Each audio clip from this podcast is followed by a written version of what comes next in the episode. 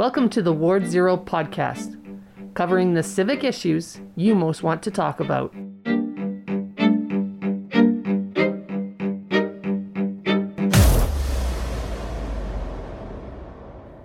You are now entering Ward Zero. Hi, everyone. Welcome to season two, episode six of the Ward Zero podcast.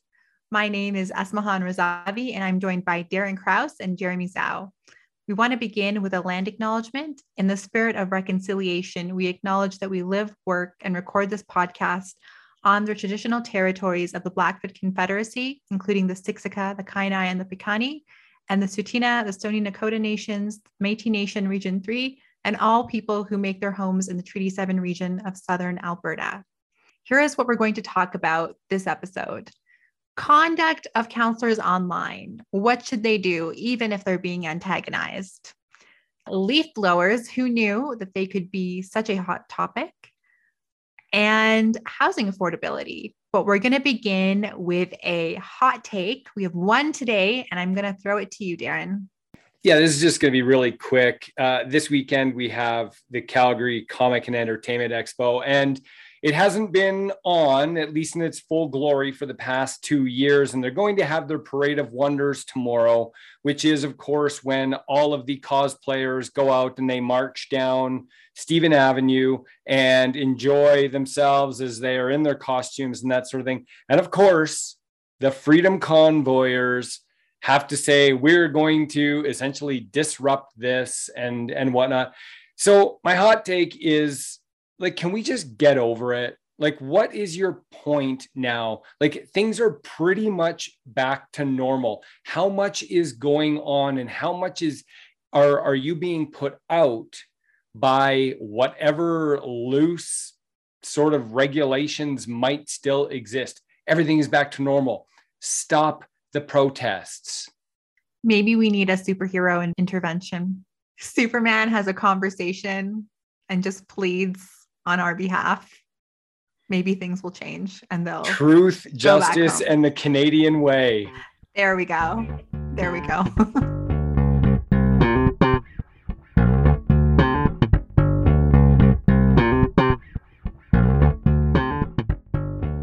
All right. So we also have some quick hits for you. I'm going to throw it to you again, Darren.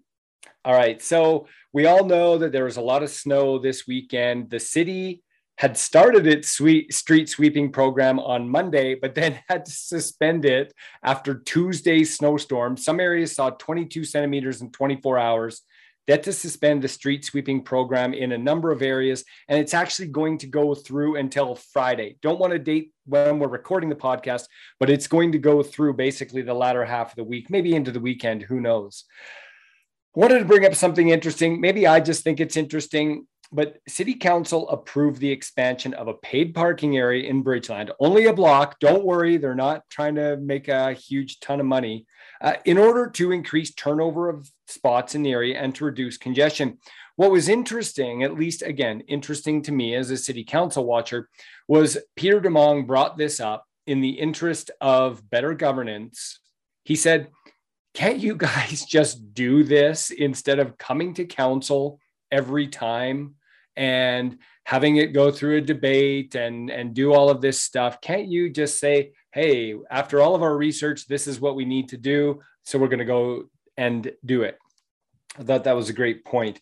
Uh, there is a new baby gorilla Aww. at the wilder institute slash calgary zoo. Interesting that's what they want us to call it is wilder institute slash calgary zoo or just the zoo uh, it, it, it was born to a 21 year old Western lowland gorilla mom, Dossie. I believe that's how you say it. I think. The sex, at least to my knowledge, hasn't been determined yet. And the Calgary Zoo said that Dossie's mothering instincts were well intact and she was actually doing a really good job. The final thing I want to bring up, only because I thought this was a really cool story, and I'm really glad that uh, Kieran Kettle brought this to our attention there's been an ongoing spat. I don't know how many MMA fans we have out here or what that Venn diagram looks like between city council and municipal watchers and MMA fans and where the crossover is there. So I might be reaching just a, a, a sliver of our audience here. there's been an ongoing feud, or at least a war of words between Michael Bisping and Jake Paul. Jake Paul, internet, YouTube sensation, and now professional boxer. Well, anyways, Jeremy, you don't like Jake Paul? My kids love him. Ugh, just drives me insane. Anyways, there's there's been an ongoing war of words. So the Tsuut'ina Nation stepped in, saw what was going on after it got to the point where Jake Paul said, you know, you find the location where you can get sanctioned to fight and we'll, we'll do it. We'll throw down. The Tsuut'ina Nation, through their connections through Kieran Kettle, uh, they sent a video to Bisping's team. He posted it to Twitter saying, the ball's in your court now, Jake Paul. So that's where we're at. But it would be huge to get a big super fight, even if it is a little bit gimmicky between Jake Paul and Michael Bisping. I, yeah, I think it would be really fun and really entertaining. A, a good little shot in the arm for not only the Tsuut'ina Nation, uh, but the city of Calgary as well. Great. Thanks, Darren. I learn so much all the time from you.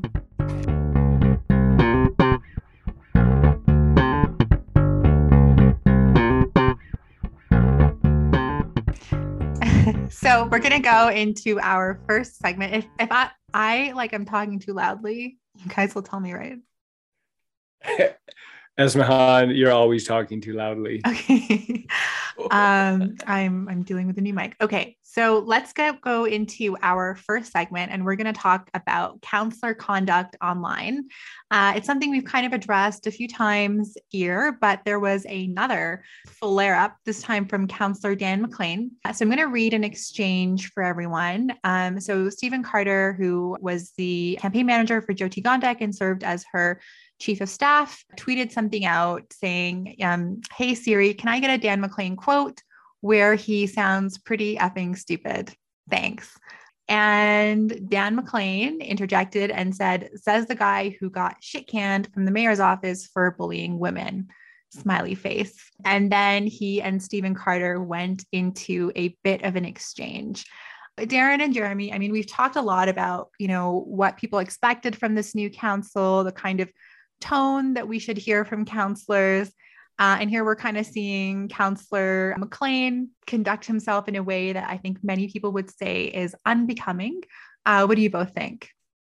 I think actually, when I saw those little back and forths, that Dan McLean, to a certain degree, has a right to, you know, stand up for himself.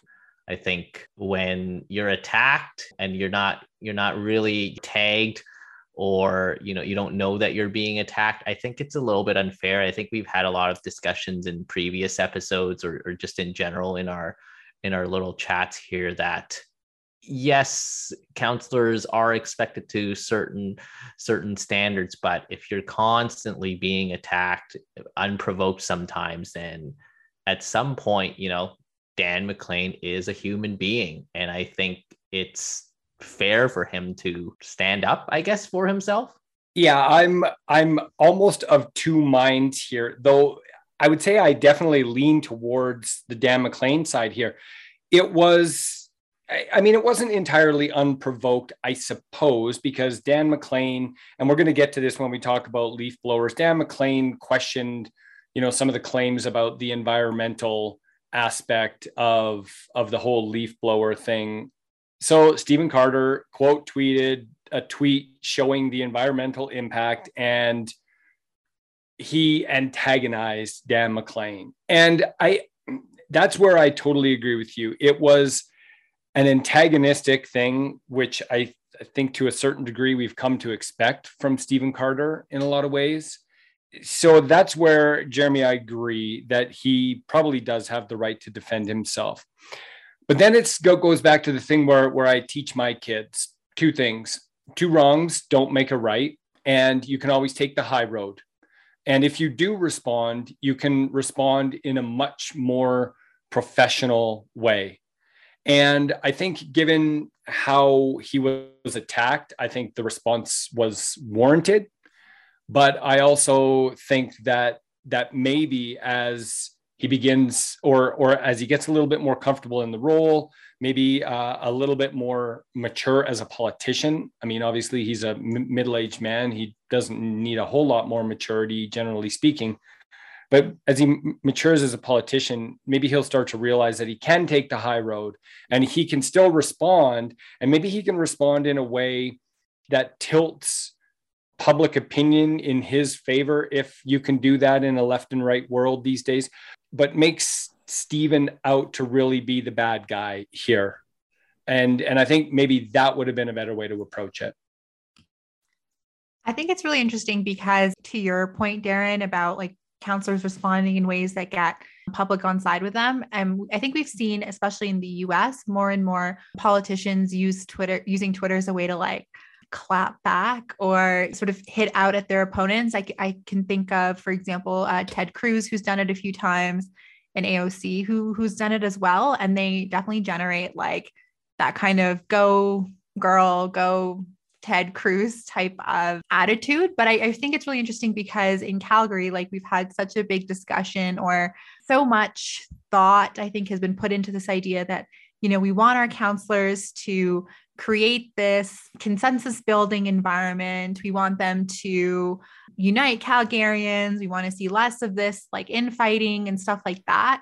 And so I think for people to see individual councillors behaving this way probably creates a, a perception that they're, you know, they're just going to be feeding into that negativity and not doing the work to kind of like rise above it all.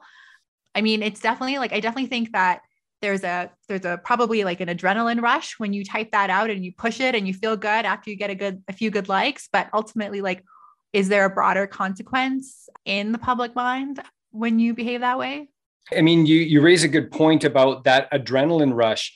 But the thing is how many times have we each been there when maybe somebody has fired a tweet our way that or or somebody has has sent out a tweet that really incenses us? We type that tweet out and then we go delete delete delete delete because we know better.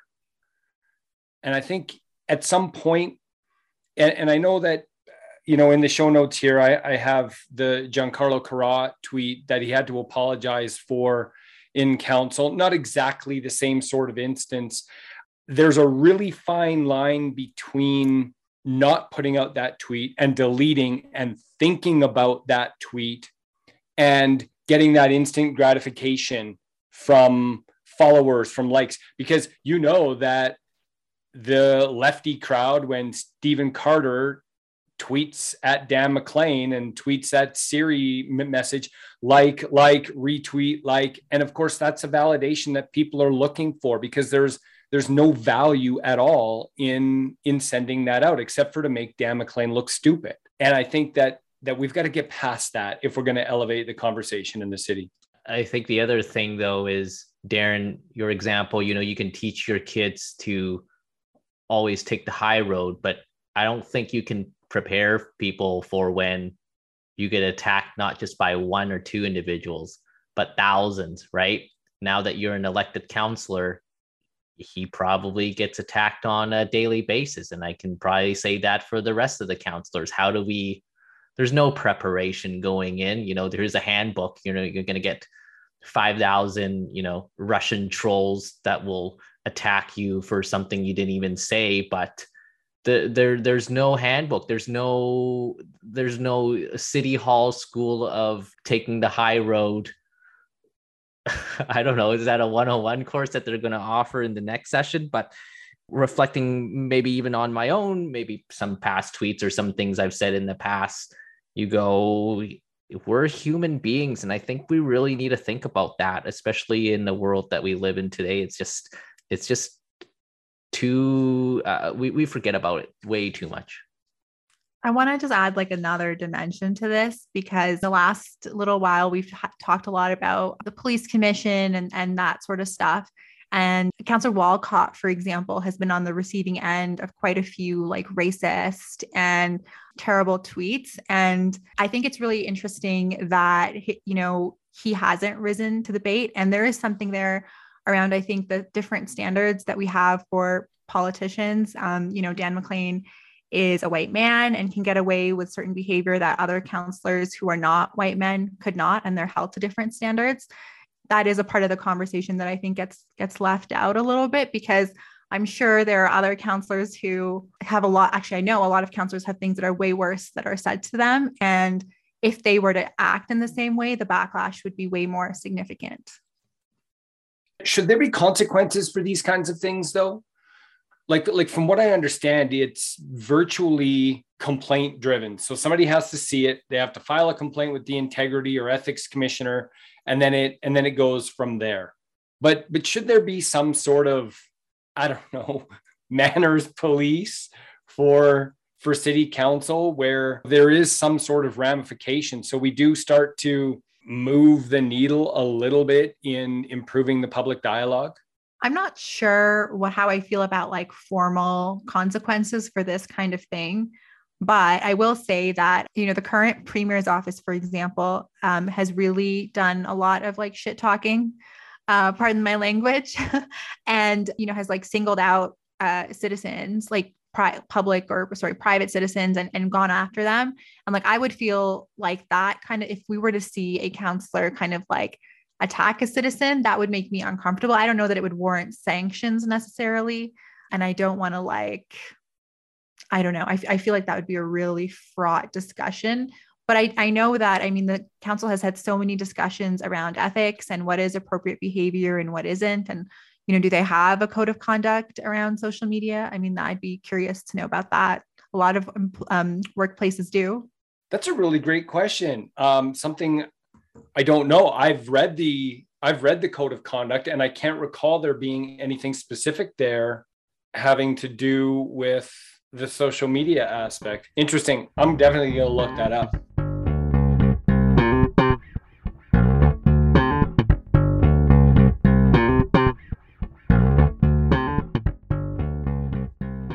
Okay, well, we're going to go into our next segment. It's going to blow you away. Ha ha ha. Oh, uh, that was that was bad. That that as far as intro puns go, was it really bad? Well, we are talking about leaf blowers. So, a petition came forward to ban gas powered leaf blowers the rationale behind it is that they uh, cause significant pollution and excessive noise, and that they are avoidable, and other leaf blowing, snow blowing methods can be used. I think there, you know, we're well over a thousand signatures. Last I looked, it's coming up against some opposition. I think uh, Dan McLean had something to say. I think we have more important issues maybe to concentrate on, like the affordable housing, the taxes, the uh, mental health and opioid uh, problems. We've got a lot of different things we should be focusing on. Not that I don't care. Sure, they may be annoying or they consume gasoline, but again, I maybe also said that some of the claims is it the same as driving a truck to Texas, and I said I don't think so. But either way, I guess what happens is you ban the leaf blower, and then what's next? The lawnmower? Maybe it's just buying lawns? I don't know. So I'm a market uh, capitalist driven kind of guy. So maybe what we should see is some people maybe, maybe can't afford a new electric uh, powered anything. So let the market kind of control these things. We will transition, but again, we've got bigger bigger fish to fry than maybe the. Uh, the gas powered leaf blower at this point. That's all I have to say. We also caught up with Ward 12 councillor Evan Spencer to talk about the exact same thing. I, I mean, I think it's really interesting the kind of uh, stir this has created. I mean, ultimately, there's really been nothing committed to this. We've just started a conversation. Um, most of us learned for the first time yesterday some of the environmental impacts of leaf blowers. So um, there's lots more conversation to happen. Nobody's made up their minds yet in any way, shape, or form. Um, and I'm looking forward to great conversation and hopefully not getting locked in back and forth battles uh, in the days to come. We heard from Councillor McLean. We heard from Councillor Spencer. Jeremy, Darren, should we ban gas powered leaf blowers? No. Jeremy? Uh, mine, mine's a little bit longer and maybe a little bit more nuanced than Darren's, but you know, the I say yes. The the big issue here, and I think we already talked about it, was you know huge liabilities around uh, snow clearing. We know from lots of other things, the insurance uh, liabilities and uh, uh coverages that uh, lawn maintenance companies have to have has gone up exponentially. So let's pretend, for example, that we do ban leaf blowers because they're often used to clear snow. Now they have to find another way of clearing snow. Does that add even more liability to those companies? Because we're seeing that with uh, a bunch of condos for sure all across Canada. And the recent federal ruling around, you know, snow clearing and stuff like that is going to mean both city and potentially private companies will have to actually clear, you know, your sidewalks of snow and ice. And that adds another layer of complexity on top of climate change. I know that's a big issue. That's one of the driving forces, not just with the audible situation with the leaf blowers, but I think without those nuanced details and linking a lot of other topics that are in play right now, to say yes or no is a very, I don't know, we're not there yet. I am going to give a little bit more nuance before you go ahead, Esmahan. I mean, Jeremy, you raise a lot of great points. Bottom line is we have to have these sidewalks cleaned off. And sometimes the most efficient and most effective way is, is to use the blower but for me, I don't see this necessarily as a tool issue. I see it as a behavior issue. Obviously, I think one of the big things, though I believe it's being cloaked in an environmental issue, is the noise. I don't like the noise of a gas powered leaf blower. The reality is, if we can get somebody doing it at 11 o'clock in the morning or four o'clock in the afternoon, you don't hear it because you're doing other things. You are you've got your own stuff going on. I think where the noise complaints come in is when your neighbor decides that they want to blow the car off or the driveway off or the sidewalk off at 7.30 in the morning or 8 o'clock in the morning and you're trying to enjoy your cup of coffee on the weekend or or something like that i think that we've got the behavior issue personally, just from my perspective. And we have rules for that. It's a question of whether or not we're going to enforce the rules. And so that leads me to my second point. You can ban whatever the heck you want. Who's going to enforce it? Who's going to say? Who's going to go from door to door? It's going to be complaint driven. And do you think if we don't have the time to go and look into other complaints, do you honestly think that city bylaw is going to be worried about gas powered blowers? and all of the havoc they're going to wreak in communities? I don't think so.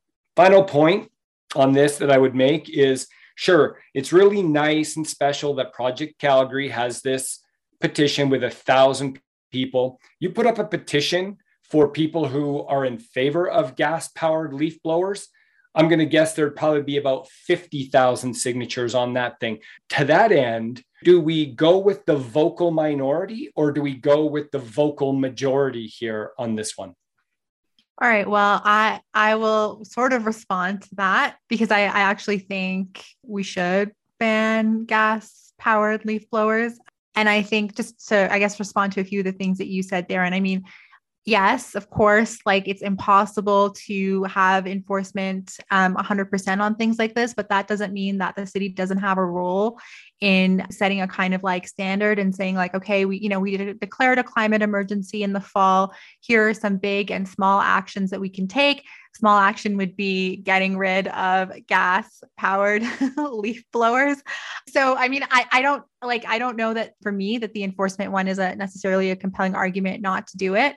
And like, if people are so pro gas powered leaf blowers, then go start a petition to uh, change your councillor's office. I think it's great that like engaged citizens are coming forward and and talking about, I guess, how the city can step forward and address environmental concerns in different ways. I think it's interesting to see where how council is going to look at this. And I think the other thing that's like interesting for me is like this council has been faced with some decisions that are like like they have argued are, are not necessarily within their jurisdiction and this is one about like a uh, a big issue that like falls solely within their jurisdiction in some way. So I'm curious to see how this lands. And I want I want to just make a final point, and this is such something that you said, Jeremy, about you know the federal government and how cities are now going to be responsible for snow clearing on sidewalks on a completely other like level. I'm really glad that that's finally happening because I think that so much of the city is inaccessible for so many people who have mobility issues you know, I have a brother, for example, who is visually impaired and like can't see black ice or anything like that, and is essentially like trapped and can only go around different parts of the city during the winter when there's snow on the ground. And there are people who I've seen struggling in wheelchairs, walkers, or things like that. Like, we can't have a city where only certain people are able to to walk during the winter. So I'm I'm I'm glad to see the federal government do that and I'm looking forward to see what the city does around that too. But don't you think that there are bigger fish to fry in the city? Like, like should we be spending time on on an issue like this? But like, if okay, don't believe that like we can't tackle big issues and small issues at the same time. And I think that sometimes like smaller issues can actually like pave the way for action on bigger issues. I, I will say like it's the kind of like whenever someone says like, oh my gosh, like we can't bring in immigrants. Let's take it, let's take care of like our homeless population. And it's like, well, okay, but you're not doing that anyway. So I think we can worry about two issues at the same time. How do you like that was I can see why you ran in Ward six now, Esmahan. I can I can I can hear the the political we can tackle big issues and we can tackle small issues. We're doing this for Calgary. believe we can do a lot, Darren. Okay. We got to like just, yeah, do it.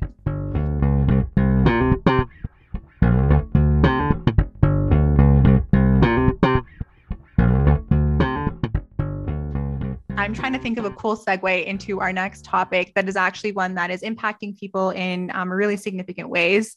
So, we want to talk a little bit about housing affordability, affordability in general. I think there have been tons of headlines about how housing prices across this country have skyrocketed. I have mentioned this before. I grew up in Toronto. I lived in Vancouver.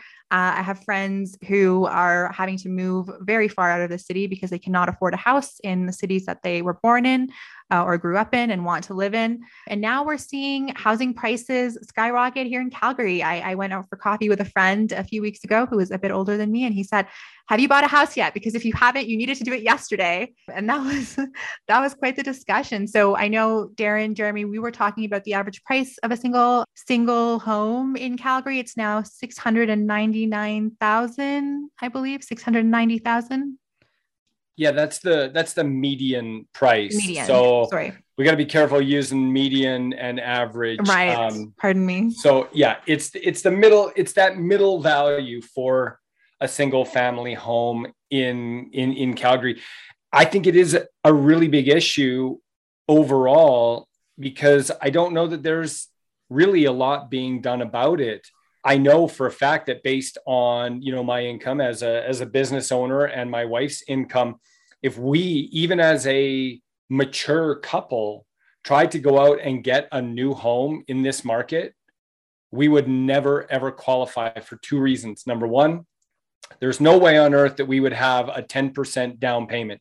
Who who saved $70,000 for one of these homes? Very very few people. And if you have 70000 bucks you're probably spending it on something else. Uh, the other thing is uh, to be able to qualify on a three year mortgage i think the cmhc rules are are a three year fixed mortgage and i don't know what the, the the rates are right now but to be able to do that on 10% down you got to be making like over a hundred grand a year between the two people in order to even come close to qualifying. And, and I think it might even be more than that. And I just don't see wages rising the same way as as some of these these prices not to mention the fact of the other things that are costing us a lot more like fuel like like heating electricity all of these things that are costing us a whole heck of a lot more. Um, I just really quickly want to dive into what the city's doing about it and, and where I see the problem. And, and just to sort of contextualize this for listeners, we're not going to solve this problem today. We're not going to come to a, an endpoint at all, but I think it's worth having a, a, an ongoing conversation about it. It seems like affordable housing, and I'm going to bring up the term missing middle. And I want you both to tell me what you think missing middle means. We have affordable housing. We've got this push for affordable housing. But when we talk about affordable housing in Calgary, quite often we're talking about the really, really low income, potentially subsidized housing for, for lower income families. And then we talk about density as a means to drive affordability. And from watching as much of city council as I do, seeing the planning decisions that are made, whether it's the change or the subdivision of a, of a parcel so that somebody can have two two units on there, or whether it's it's creating a fourplex or, or a sixplex or something like that, or an eight unit condo.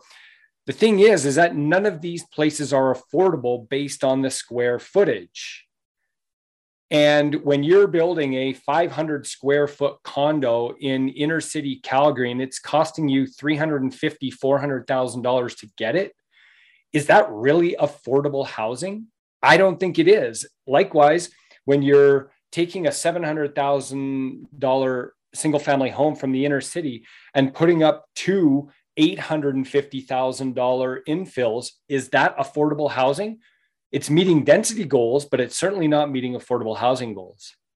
I know the outgoing mayor, uh, Lisa Helps in Victoria. You know, she wrote some blog posts on that that that theme of the missing middle and for I guess the viewer uh, the, the viewers the listeners on this podcast if you thought Calgary was bad with a 699 median single family home well wait till you come out to the island. It's it, it it's it's out of reach. It's not possible at this point.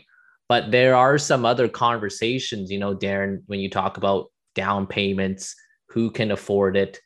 And you know talking to a a realtor colleague here on the island you know a lot of people who do end up getting these homes do actually get a sizable down payment. And that is usually passed on by their baby boomer generation parents or families. And that's not a conversation that people often have, right? We just go, here's my income, here's how much it's going to cost for a 20% down payment, or for something where I don't need CHMC insurance uh, on top of that. So I think those are, again, the nuances that we often don't talk about. And uh, now to add on top of these uh, rising house prices, the Bank of Canada obviously is hiking the interest rate at uh, at not record pace, but I'll say at a very a, a, a, much quicker pace than we would have expected. I, am on a variable mortgage, for example, so I'm going to get hit quite hard ish. But I was also at historic lows, right? So people like to gamble and people like to see the trends on on which which edges out. So I think there's that there's a bit of education on you know what a mortgage is what that looks like what is best for you as an individual but even seeing 699 in a calgary market that's that's going to be tough and especially if you're going to be centering yourself as the next tech bubble as the next as the greatest province to to work and play and to have a business in now you're going to be unfortunately on the wrong way competitive with Vancouver and Toronto in terms of housing prices, which I believe, you know, for example, in Quebec or in Montreal, they're still much lower than what we would have here. I'm on a variable mortgage too, and we're we, we're we're, we're taking a hit already. I think that housing is, in addition to climate change and a few other things, like one of the big crises of our generation in so many ways. It is heartbreaking to think about how many people are priced out of the market around this country. I think the point about, you know, the, the missing middle is well taken. I think there is a lot that you kind of mentioned, Jeremy, around like generational wealth and like who who owns that, who can pass it down, what that means about the kind of like inequities that we're perpetuating. But ultimately, I mean, this is a conversation that is very difficult, but that politicians, I think, have to not just like offer like messaging on, but really make a difference in people's lives. Pierre Poilievre, who we actually talked about a bit before the show, he's done a few videos on housing that are resonating with people who are I'm friends with who are generally more progressive but who think that they might never be able to afford a house in the current market. And so they're looking for people who can kind of speak to them. Interestingly i this is like kind of a bit of a a bit of a tangent but just before we came on the show i got a i don't know if it was like an ad or what from like scotia bank and it was like now is a time to look at affordable mortgages. And like by the way, interest rates are going to go up, which means the housing market might cool down, which means like it's a good time to go in. And I think the reason I'm bringing that up is because I think there is another sort of policy issue around like lending. And um, a lot of people were jumping on to the housing market in last year or so because interest rates were so low. And now they're going to have difficulties paying their mortgage because interest rates are going to go up. We saw quite a housing crisis in the US um, a few years ago because of this doesn't seem like we did a lot here to safeguard ourselves around what might come. And I actually genuinely worry about whether people are going to be able to afford their homes as we try to cool the housing market down. So there's a lot here.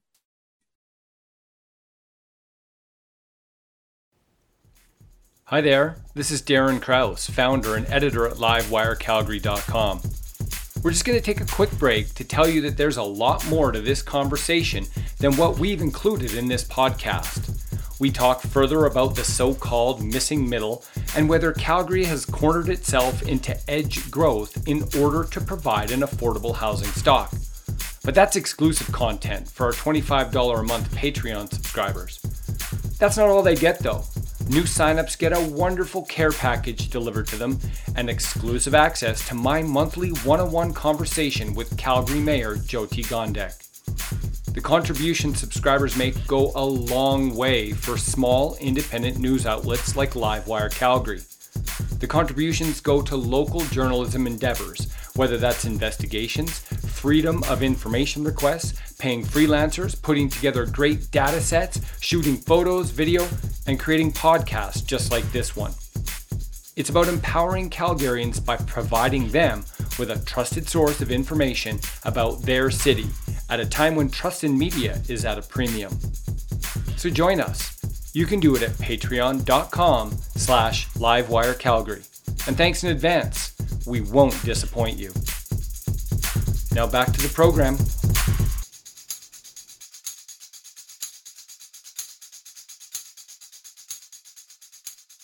So what's the answer? If if you could wave a magic wand and change one thing that you think would impact affordable housing in Calgary, what would it be?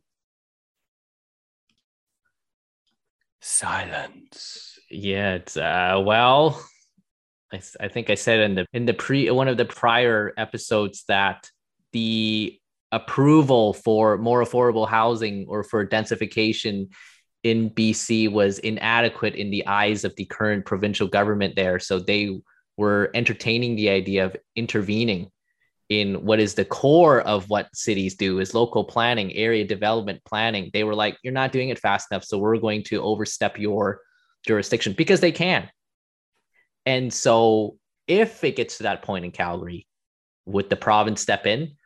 Maybe not with the current government, but if if they were pushed in that direction, absolutely right? Like enough with you know city councilors talking about the number of trees that to be planted on this property before it can be built. They're just going to do it if people are going well i can't even afford food you know i can't even go to safeway and afford food uh, because council is taking 10 years like in you know certain municipalities in bc to approve something that actually didn't even go through it just fell apart i don't know pro- provincial step province stepping in, I guess, would be the could be an answer. It's it's like the the keystone of affordable housing projects, right? It just the the delays and the delays and the delays um, for some of these projects. The people just will walk away. I think.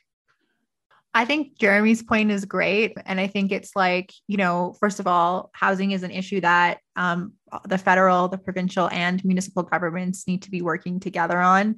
I think there's a lot to be said about like zoning and how we need to, I, I, guess, examine some of our practices and, and decisions around that. I would love to see a lot more housing that allows for like multi-generational families and like kind of like more mixed living situations, you know, where maybe you have like a like an apartment underneath and like a little house on top or like things like that, like things that allow for densification but also allow for yeah, multi-generational families and people living in I guess more more dense communities which is not to say like you know million dollar infills that's not what i mean but i think providing people with like affordable solutions that's also responsive to family and community needs is is a step there and i think we need to think about zoning to do that Darren, I'm gonna I'm gonna add one more thing. So the other day, I'm gonna, I'm just quoting it here. Victoria City Council uh, passed laws now, I guess, so that I, I'm paraphrasing. I'm quoting here. Sorry, Projects by nonprofit, government, or co op housing organizations will no longer require rezonings or public hearings when they are consistent with the city's official community plan or related design guidelines. So, kind of like a, a secondary suite in Calgary now. That is a that is a straight streamlining because what ends up popping up in in Calgary, of course, is the whole NIMBYism could you imagine the uproar given some of the conversation around the guidebook and some of the local area planning? If we were to just blanket approve some of these developments without a public hearing whew, nelly we'd be talking about i open revolt in this city. I, I want to give a sort of similar or a sort of relational example. Um, so just when I was moving away from Vancouver, so a lot of people consider Vancouver to be this like very progressive city.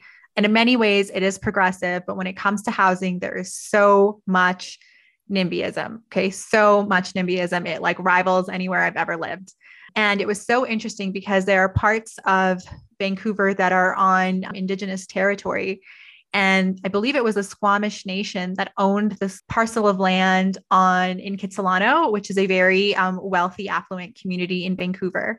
And because it is Indigenous territory, they were able to go in and say, we're actually going to put in these apartments. We are going to control rent there and make them affordable.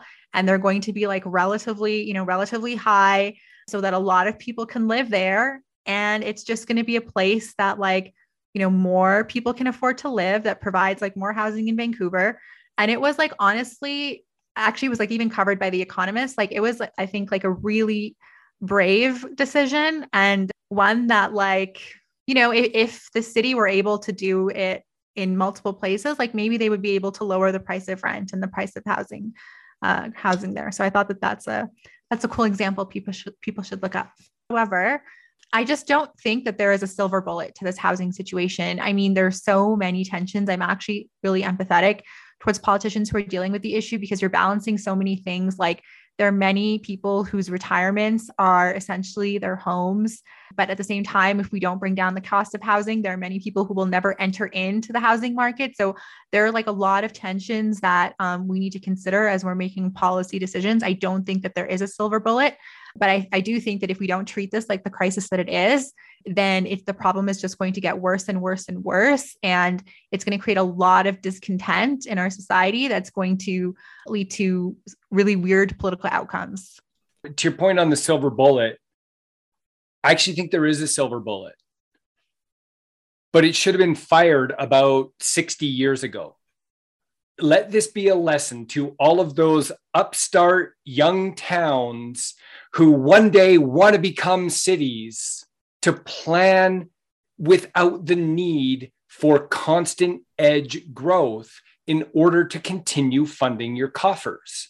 You know, I, I think of towns like, well, I mean, like the town that I live in, in in Okotoks. One of the questions that I asked the, uh, the, the the councillors who came to my door was, "What are you doing to make sure that we build up a sufficient tax base within the confines of the city limits so that we don't have to keep expanding outward thinking that that is going to end up paying for future for future services because pretty much every city in North America that continues to expand on its borders has a problem meeting its budgetary needs because we continue to expand outward.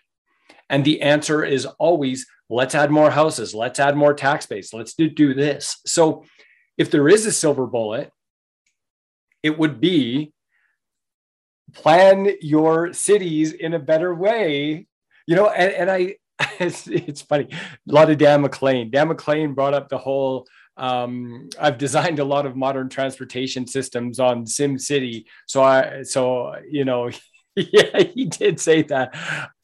You know, I play a lot of Sim City myself, and I think about that. I think about how I'm designing the city so that people have amenities, and we missed the boat 60 years ago. I don't think that there's a reasonable way to catch up. And the reason I say that is because as we continue to limit the supply on the periphery in the system that we have created, we create more and more and more demand for inner city, but yet we are not producing units fast enough to meet the demand. And so what happens is we create this artificial growth in our inner city in the value of homes because you're pushing us to move to the inner city, but there aren't enough homes, but this is the lifestyle we desire. So, yeah, okay, I guess we'll pay $850,000 for a 1,300 square foot infill or 1,400 square foot infill. And I think that's the problem that really needs to be addressed. And that problem, I don't know if it has a silver bullet. Uh, yeah, I, think, I mean, maybe the other silver bullet, silver bullet here is a time machine to go back 60 years and advise our former mayors and city councilors that they are creating a situation that is going to be untenable in 60 years. So, so, so maybe that is the silver bullet that we can look forward to. Is time travel. Is time travel. Yeah, time travel yeah. will solve our affordable housing issues. There you have it, everyone. I, I would have just traveled back to tell me the winning lottery number so I could afford that 800K.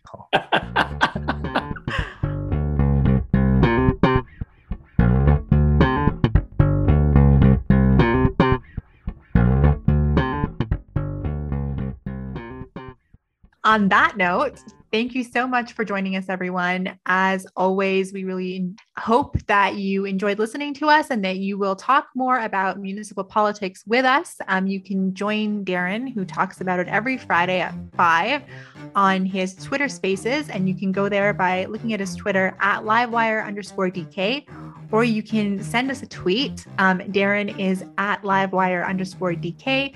Jeremy is at JZ from Calgary, and I'm at Esmahan YYC. Thanks so much and take care.